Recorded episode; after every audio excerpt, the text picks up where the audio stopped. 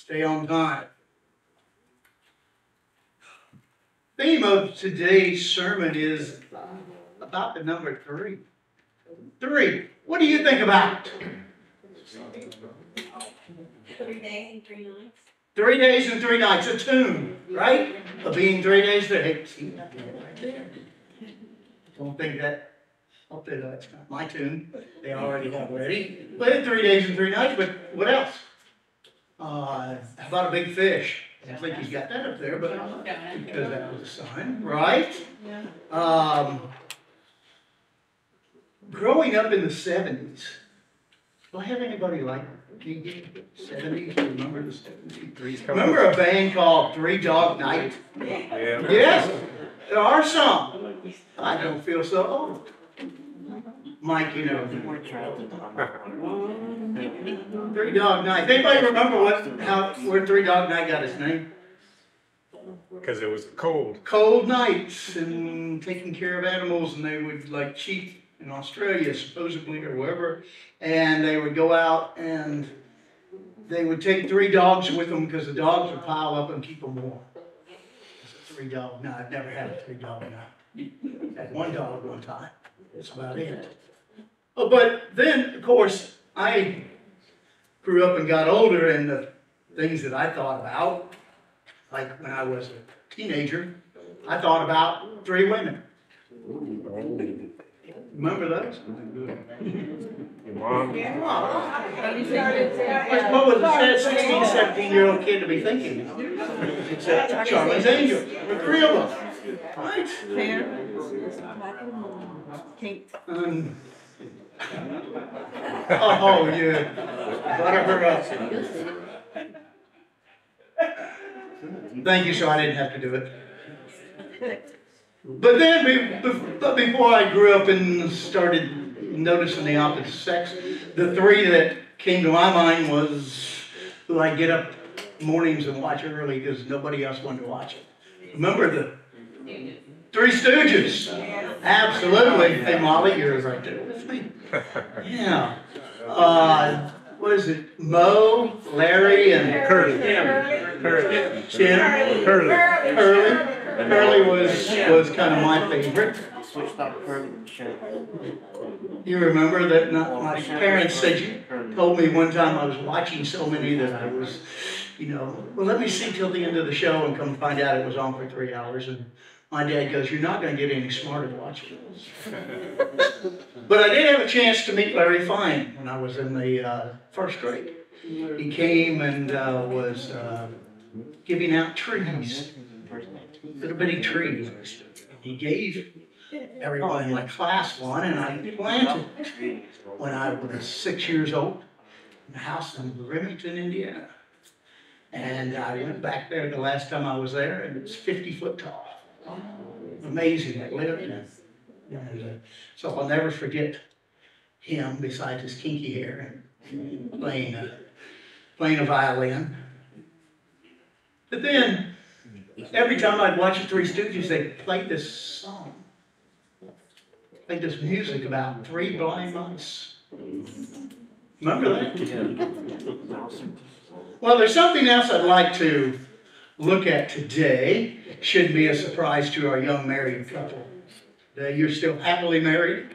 I didn't say married, happily married, yes, after a week, two weeks? How long has it been? Yes, two weeks. Okay, two weeks. If you will, I'd like you to look at Ecclesiastes 4 and verse 12. You two know what I'm talking about? You better, was that your wedding? Ecclesiastes, this incredible teacher, very smart man, preacher, said a cord of three strands is not quickly broken. So three is a pretty good number. As a matter of fact, that same man wrote, composed three different books of the Bible, didn't he? What were they? Anybody? Ecclesiastes, Proverbs, Songs of Solomon, and Ecclesiastes. Very good. Didn't have to help you at all. We're gonna go really well through this Bible theme of three. I want to talk today, and I have a Bible, and because there's a church in the New Testament that kind of resembles this church. There are similarities with that church in Fort Lauderdale United Church of God. A lot in common. That church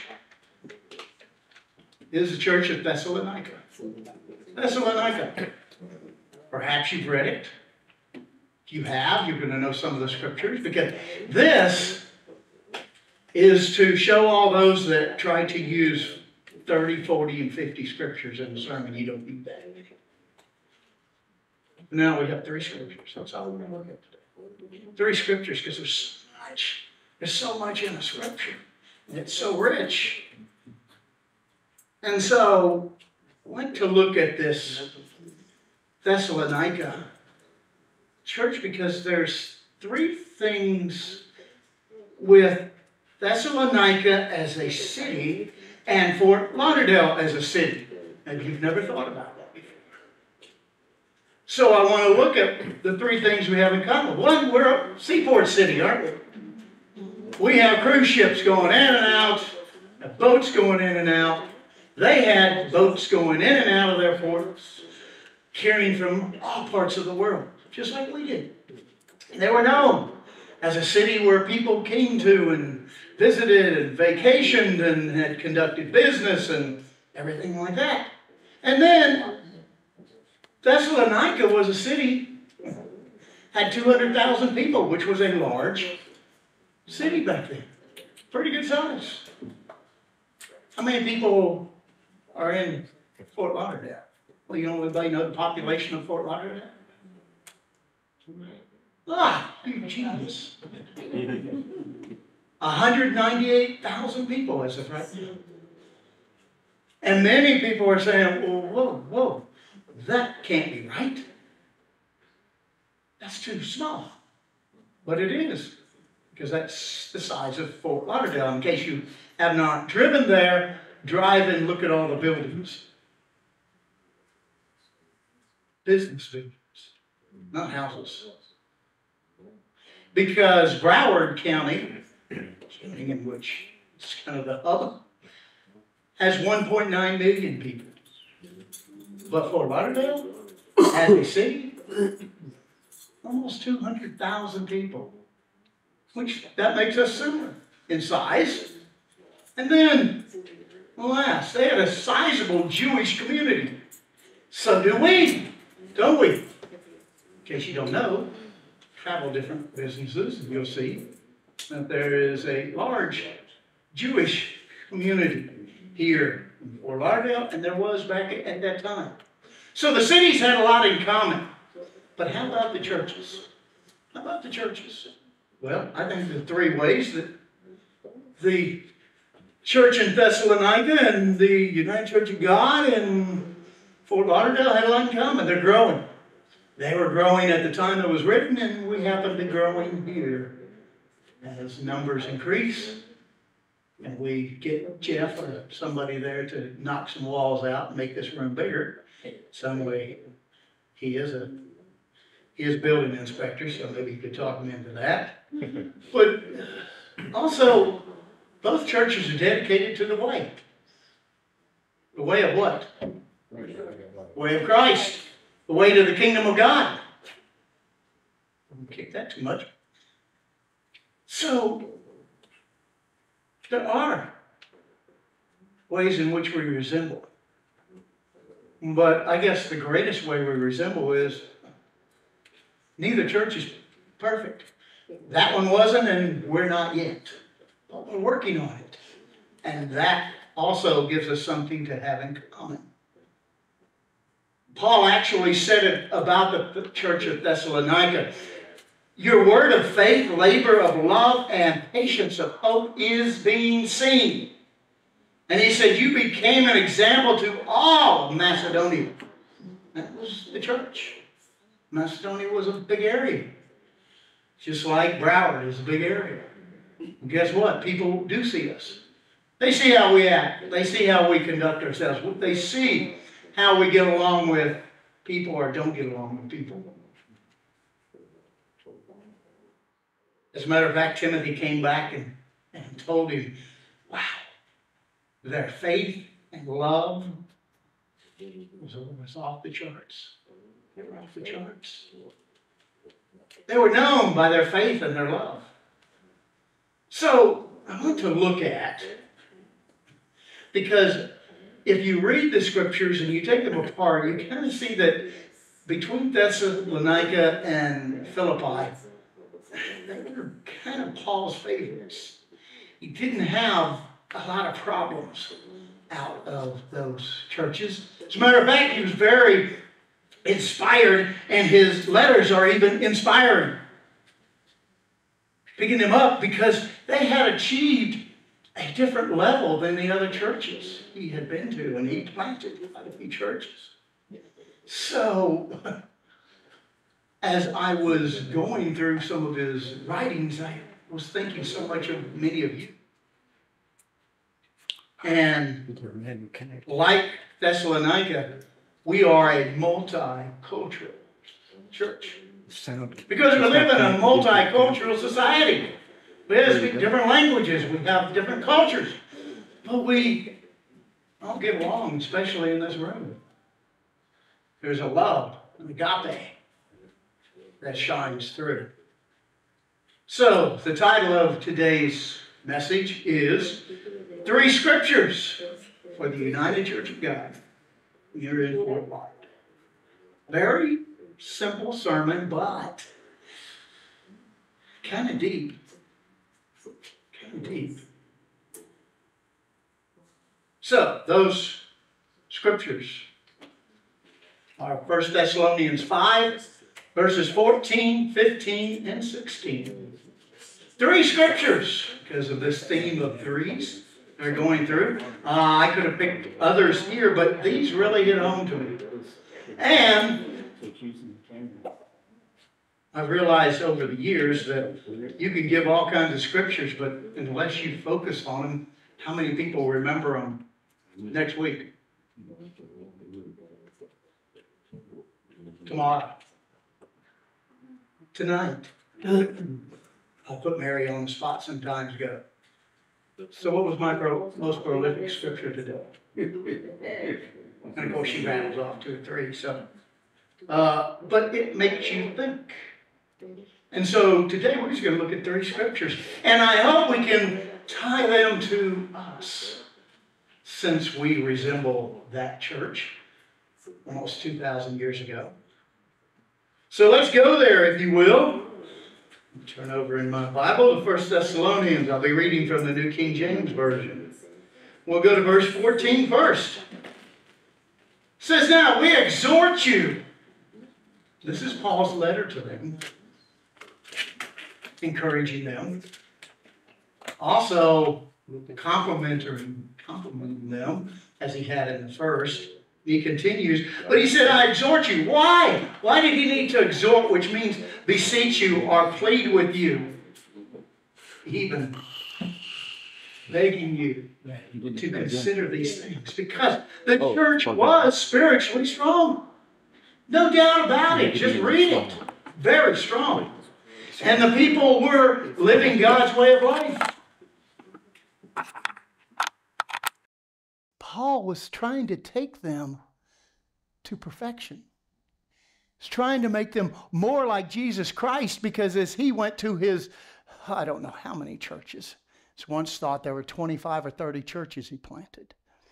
But he would realize that, well, this church isn't growing very much. Corinth's got their problems, Rome's got their problems, and all these various ones, Colossae. But wait a minute we're seeing such incredible growth that, that Timothy can't shut up about them. It's wow, it's inspiring. And I've had people who visited us in the last few weeks, last month, they said, That is such a warm church. Fort Lauderdale, people are so nice. That's great for Jesus Christ.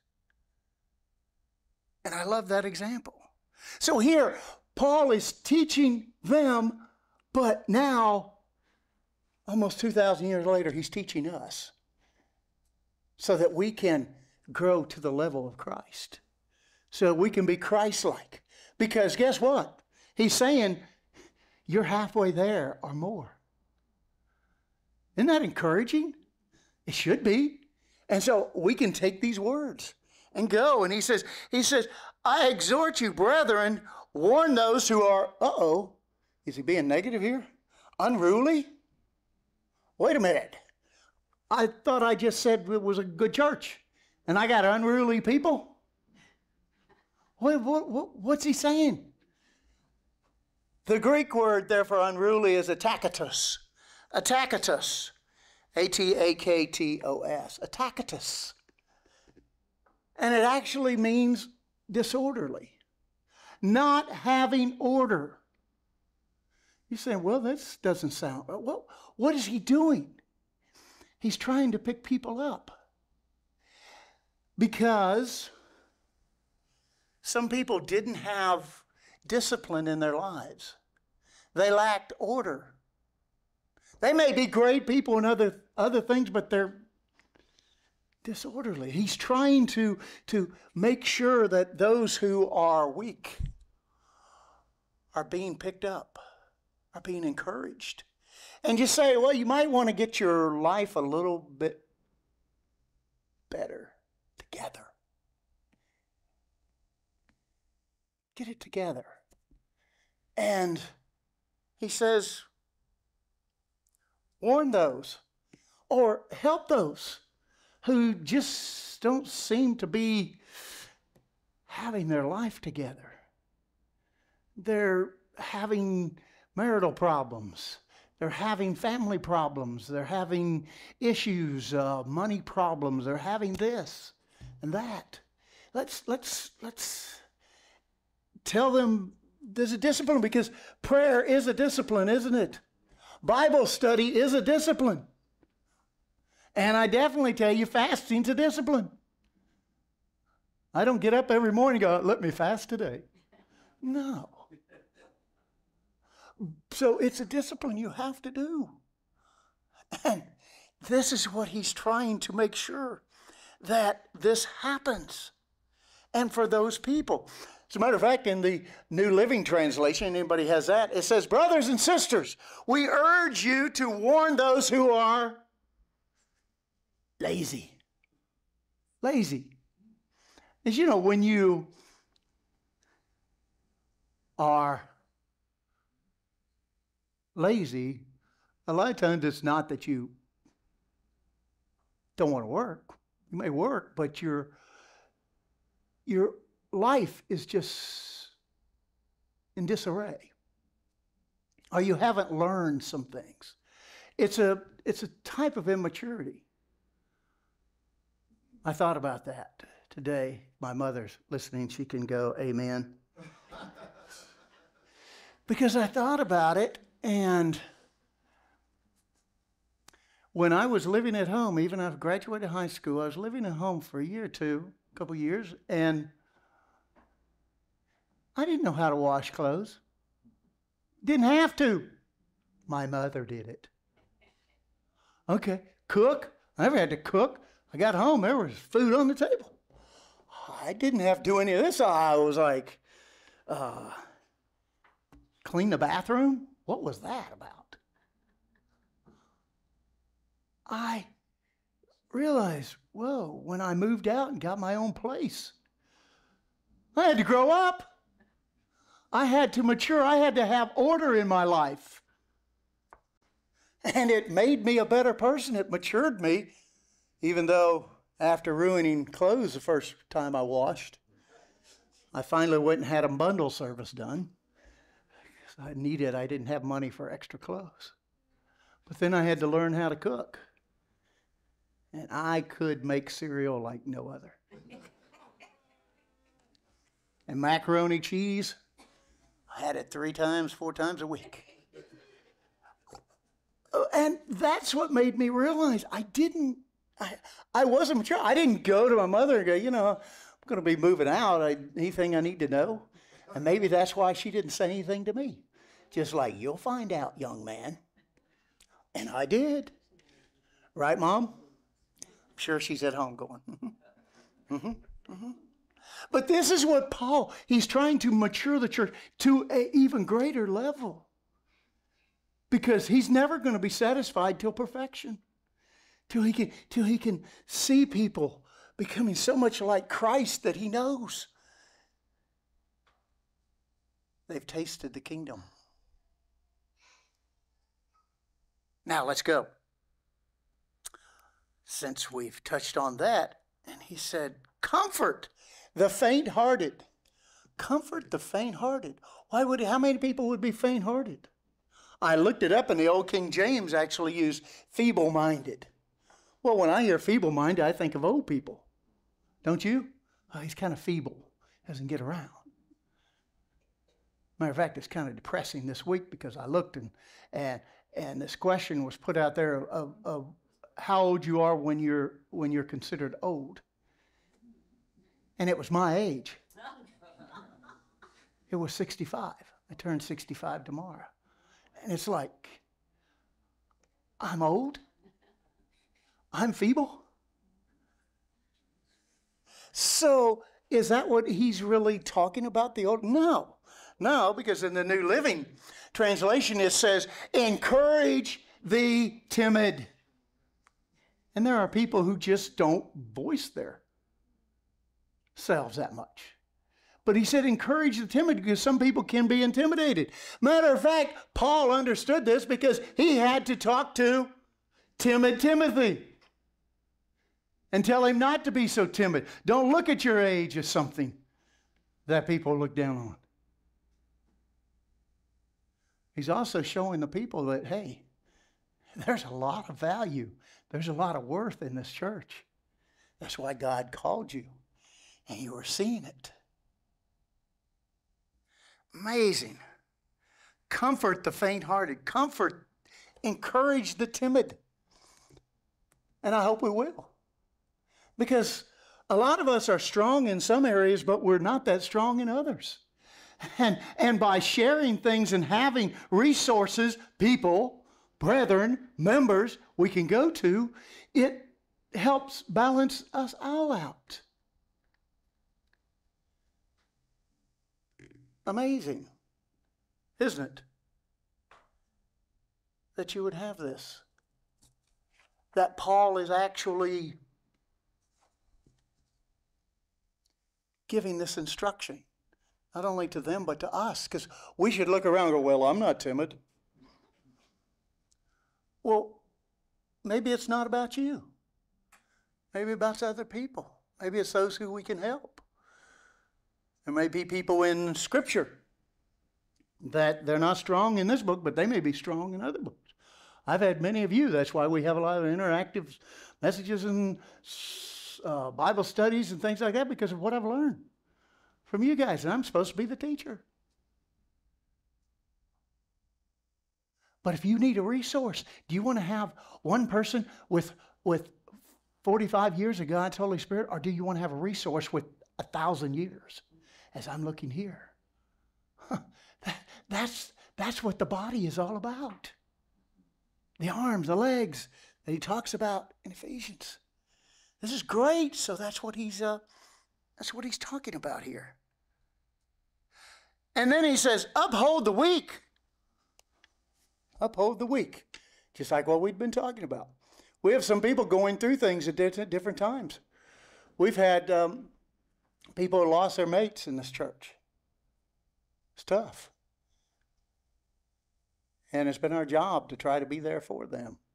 Because a lot of them are so strong they didn't need much, but we were there when they, they needed us. Uh, other people have other problems.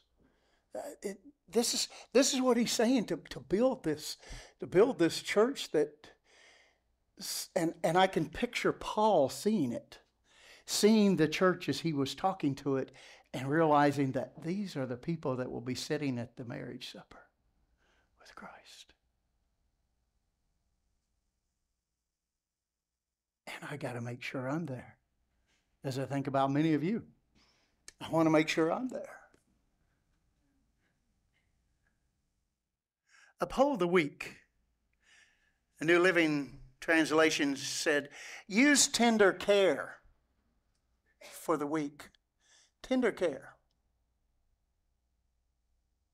Do we? It's not one of those, well, I've got this problem. Get over it. Right? Now, there are times when a little tough love's needed. My mother never gave me a lot of tough love. My dad did, because he would say, grow up, toughen up. And sometimes I needed that.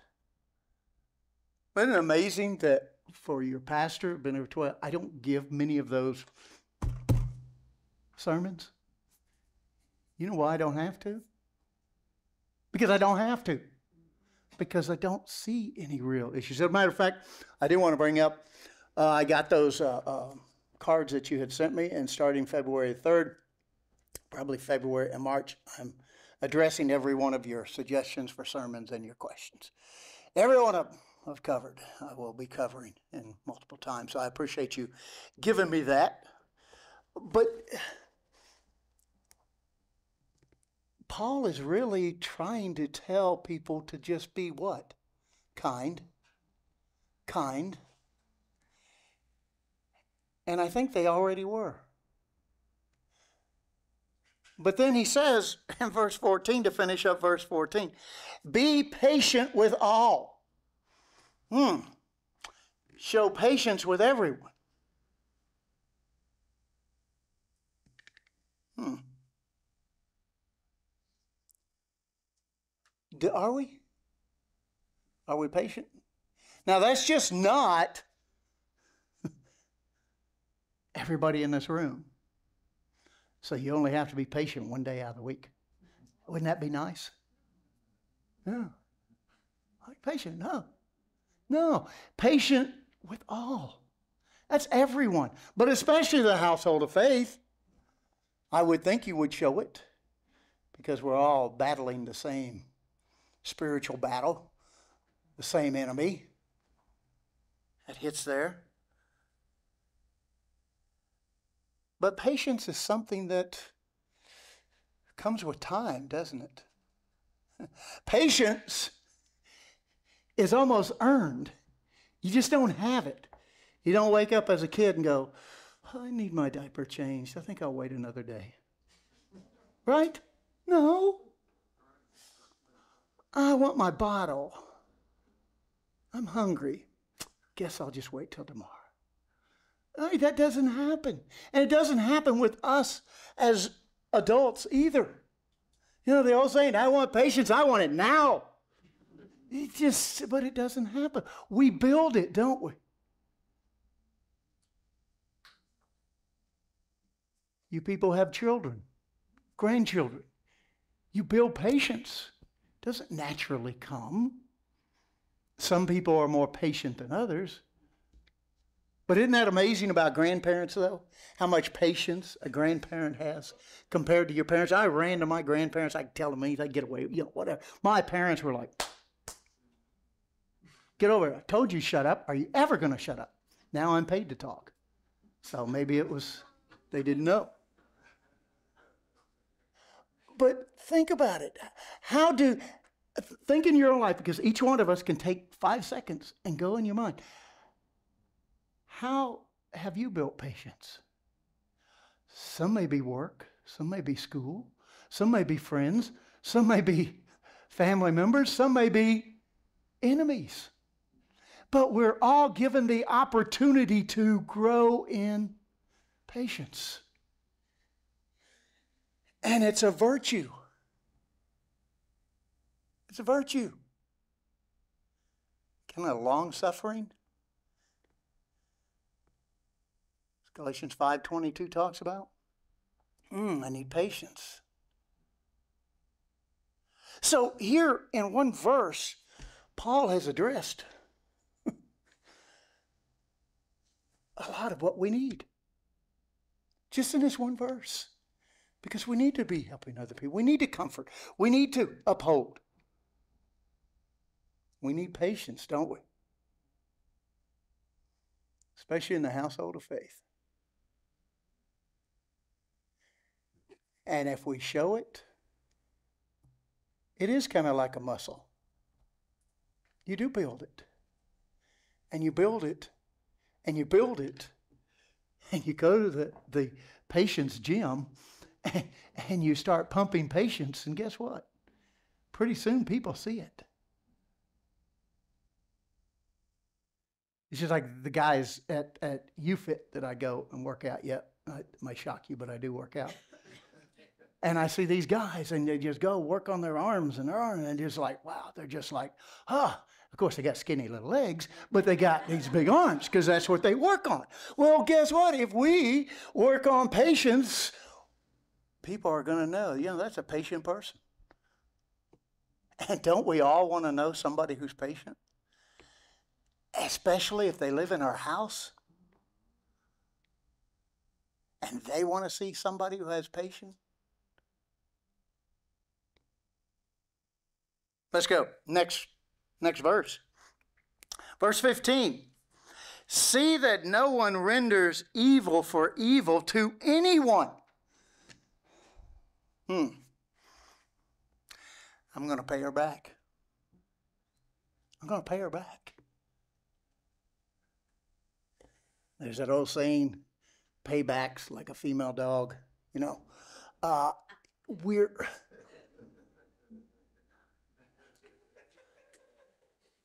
we we want to pay somebody back.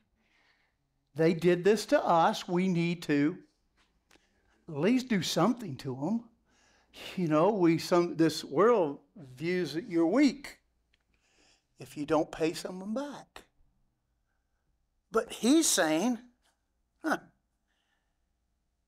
see that no one renders evil for evil because that's the easiest thing to do.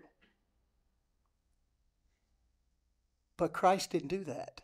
And He's trying to raise us to the gold standard, which is Jesus Christ. The godly mindset, that is, Jesus Christ, who even in his last moments of breathing air said, Forgive them, Father, they don't know what they are doing. I'm not there yet. I don't know about you. But I'd kind of be, how many angels you got up there? Mm. Uh. But see, this is something that he wants us, he wants that church and he wants us to kind of work on. Can we not be vindictive? I hope so. Because it's a natural part of us to take care of us what's best for us. Did somebody disrespect me? Yes, they did. They took advantage of me. What they did. He's, he's,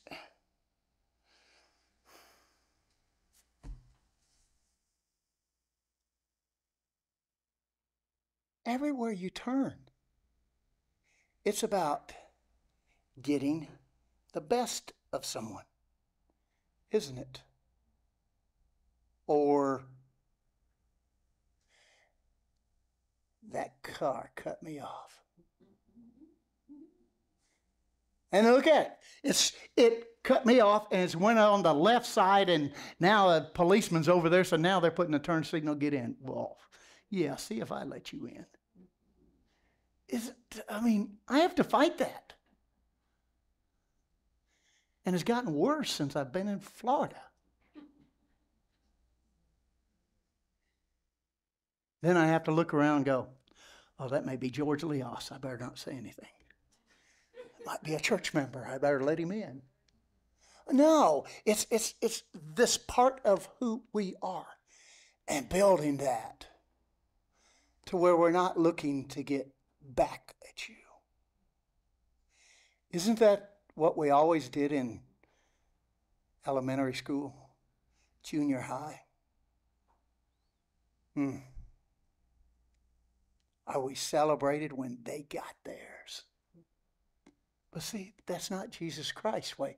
That's, that's why the church is mature. So he's trying to continue to mature. And then he says, verse 15 never to anyone he says don't don't render evil to anyone which is hard because some people deserve it don't they no they don't i just said that because it's so easy because sometimes we think they do but then he said um, but always pursue what is good both for yourselves and for all always pursue what is good for you and them Hmm.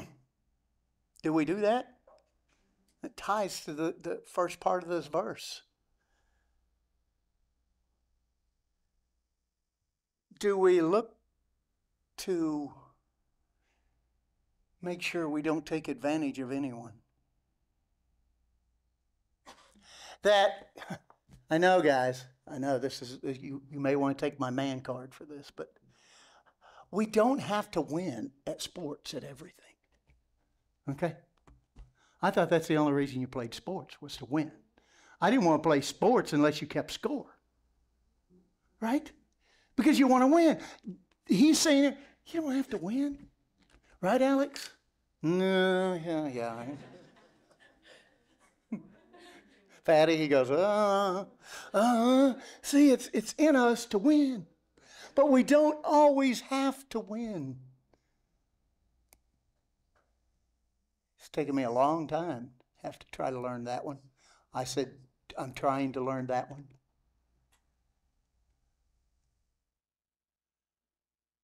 I remember a young man I worked with, a year or two younger than I am. He was in his mid late 20s, and we lived in a fairly small sized town at that time. They had a local newspaper and they would put ads in if somebody wanted to sell a car. I don't know if you even do that now. I don't think that's. But everybody kind of looked and he saw this car for sale. And so he came, Randall, he came and one day he told me, I saw this ad in this paper and I, I, I'm going to look at this car. And he said, I can't believe the price. It must be a junker. And I said, Well, you're good. So what happened next day? He's driving the car in. And it was a nice car. And I said, Well, how, how did you get the car? And he goes, It was this older lady. And her husband died, and she hadn't driven it for three or four years. And she didn't know what it was worth. And she told me, What do you think it's worth? He said, I told her $2,000, and she took it. He says it's worth over $6,000. He said, Did I not win? He said, Was that not just the, it was the greatest day?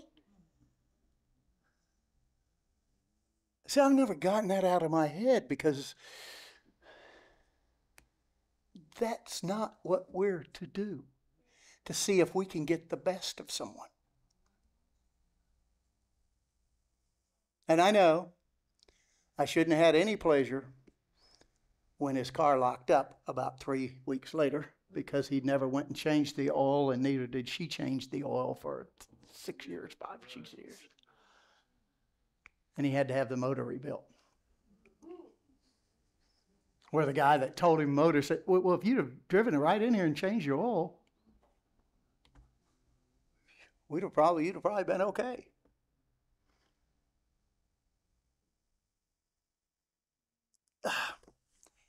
that up because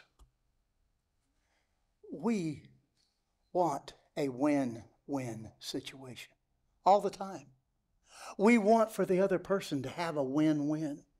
If it's not, God even says, You take the loss. We're to take the loss, not them. When I go to, Mary and I usually go, and we have to have new feast sites here and there and in the Caribbean.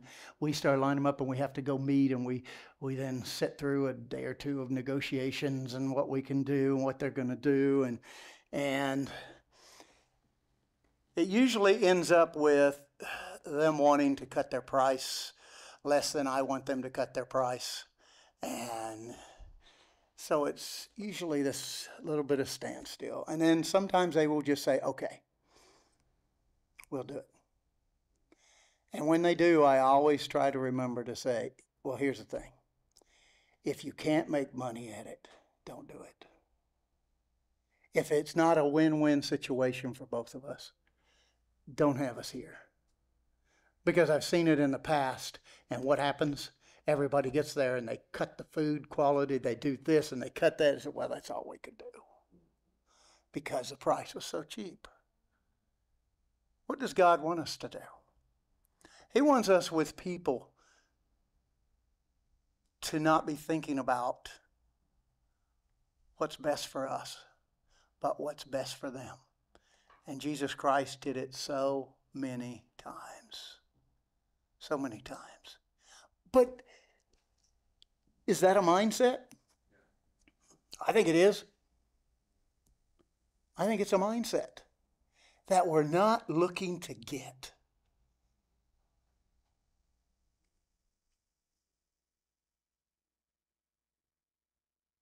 Or even in the same realm, do we like sometimes uh, make somebody look foolish because we can?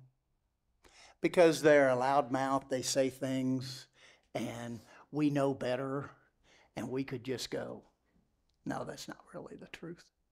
Or, no, that's not really it. My boss, one of my bosses here, they have a story of going up to Gettysburg, and he's a history, history nut. He loves historic battlefields. He's been through everything, and he just loves that. He could speak about it every day.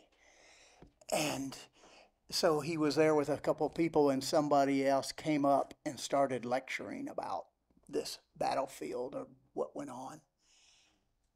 And he said, Boy, I just wanted to, because he was making stuff up. He was telling part of the truth, and he said he was making the other stuff up just because people were listening, and he just wanted to keep them listening and pontificating, and he just like, uh, so he just made this stuff up. And he said, Oh, it was so tempting to just well that's not true. This that happened over at this and this happened on this ridge and you know. but he said i had i realized that this individual he didn't have much in his life. He really didn't. And all of a sudden this was important to him. He felt important. And he said who was i to take take what little happiness he may have in this life away when it really wasn't that important. It was like he said, the people were going on the tour later, and they would find out, well, that wasn't really true. But here, we have a chance. Love covers a multitude of sins, doesn't it? Well, that also means love covers even when it's not sin.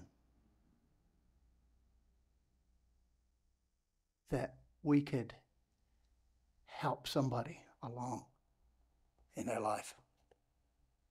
All right, let's go to the last verse. Huh. It's very short, isn't it? Rejoice always. That's telling us we need to rejoice. The New Living says, always be joyful. Same thing. But wait a minute. Rejoice always? It was Solomon who said there's a time to laugh and a time to cry, a time to live and a time to die. And so if I want to be mad, I get to be mad. If I don't want to rejoice, I don't. Isn't that right? I mean, isn't it? Read Solomon's writing, you'll see. There is a time. A time. Not all the time. I've known people that stay mad all the time. Haven't you known those people? Now, they may know all the time, but it, maybe it's me because whenever they're around me, they're mad. You know, but, but I've, se- I've seen that. So, what do we do? Always rejoice. Really? I've got to be up all the time? Happy, happy, joy, joy. I'd be singing my song.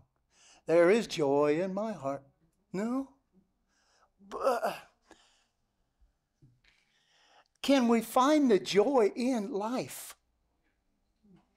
And to tell you the truth, with our sins forgiven, our destiny laid out for us, which we know, we know through the holy days how this world's going to come to an end, and and we know the kingdom of God. We know even past that. We know oh, everything we need to know. And if we can't be joyful, who who then can? We should be joyful, but don't we all get caught up in life? And, but don't people really want to be around people who are have joy? I do. Garrett's a, a barber. Okay, and as we used to say in the sales world, his job is belly to belly. You meet a person and you, you know, that's that's his client in front of him. He's a barber. You're going to cut their hair. Now, do you think people want to come to a disgusting, mean, ornery barber? No, you, you, you wouldn't have a business, right? But you come in and there's a smile on your face. I've never, you've never cut my hair, but I can imagine because you wouldn't be in business. Because you can't. It's, it's a part of life.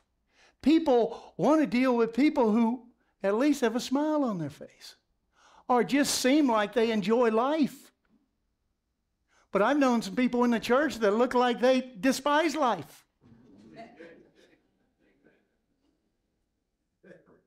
I, I, why? This is what Paul's telling them. Rejoice always. That's not easy to do, but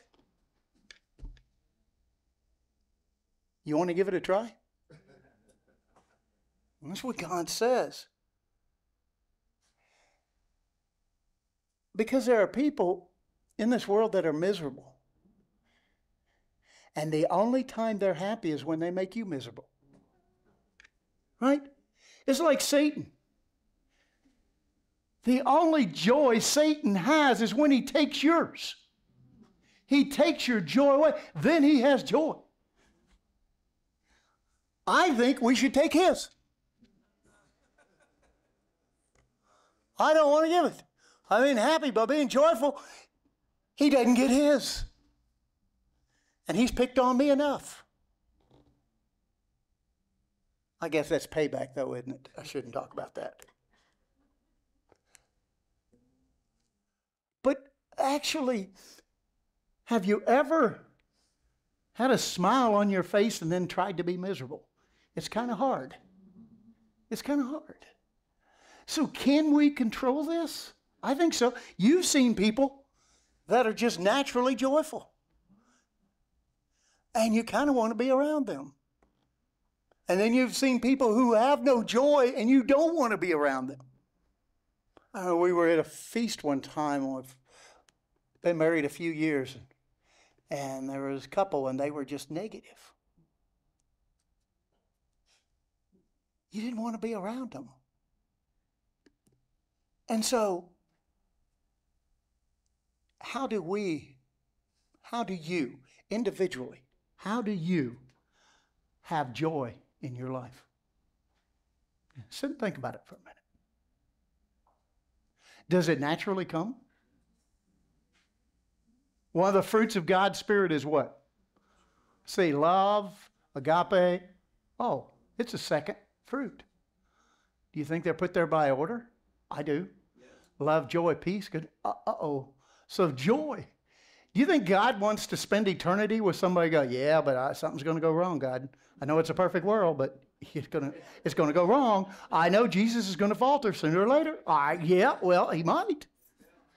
Who would want to do that? Certainly not God. And so, how can we pick each other up? By being joyful. Jessica always got a smile on her face. What an example Jessica is to me. Every time I walk in, she's got a smile on her face. That's empowering. What if everybody does? Now we want everybody walking around going, not faking it, but I mean, you know, there's, be, there's a difference between happy and joy, but we can be happy and we can be joyful. And joy is something we may need to ask for. Because you know, it's, it's so interesting.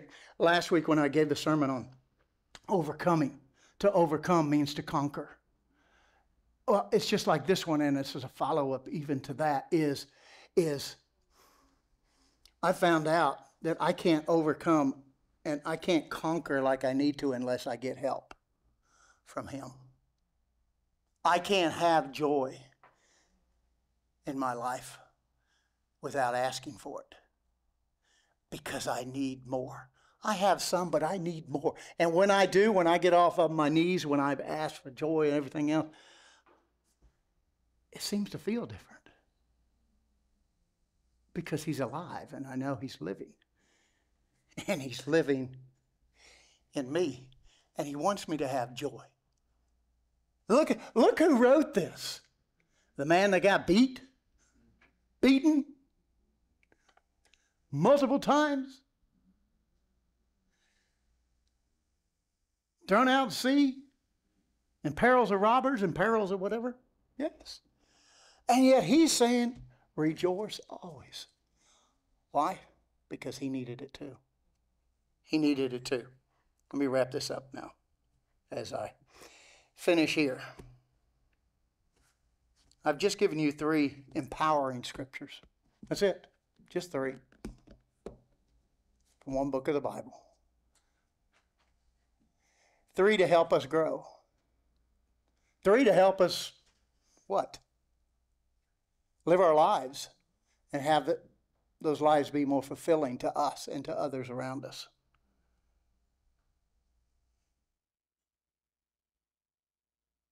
This church, God has put here to rejoice.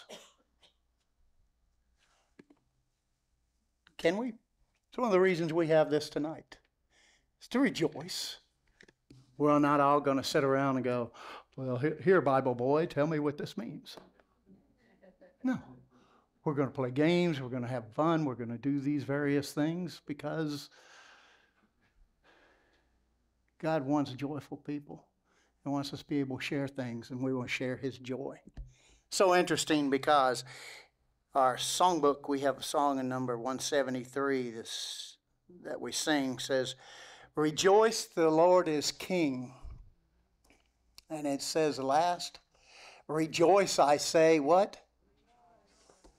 You got it.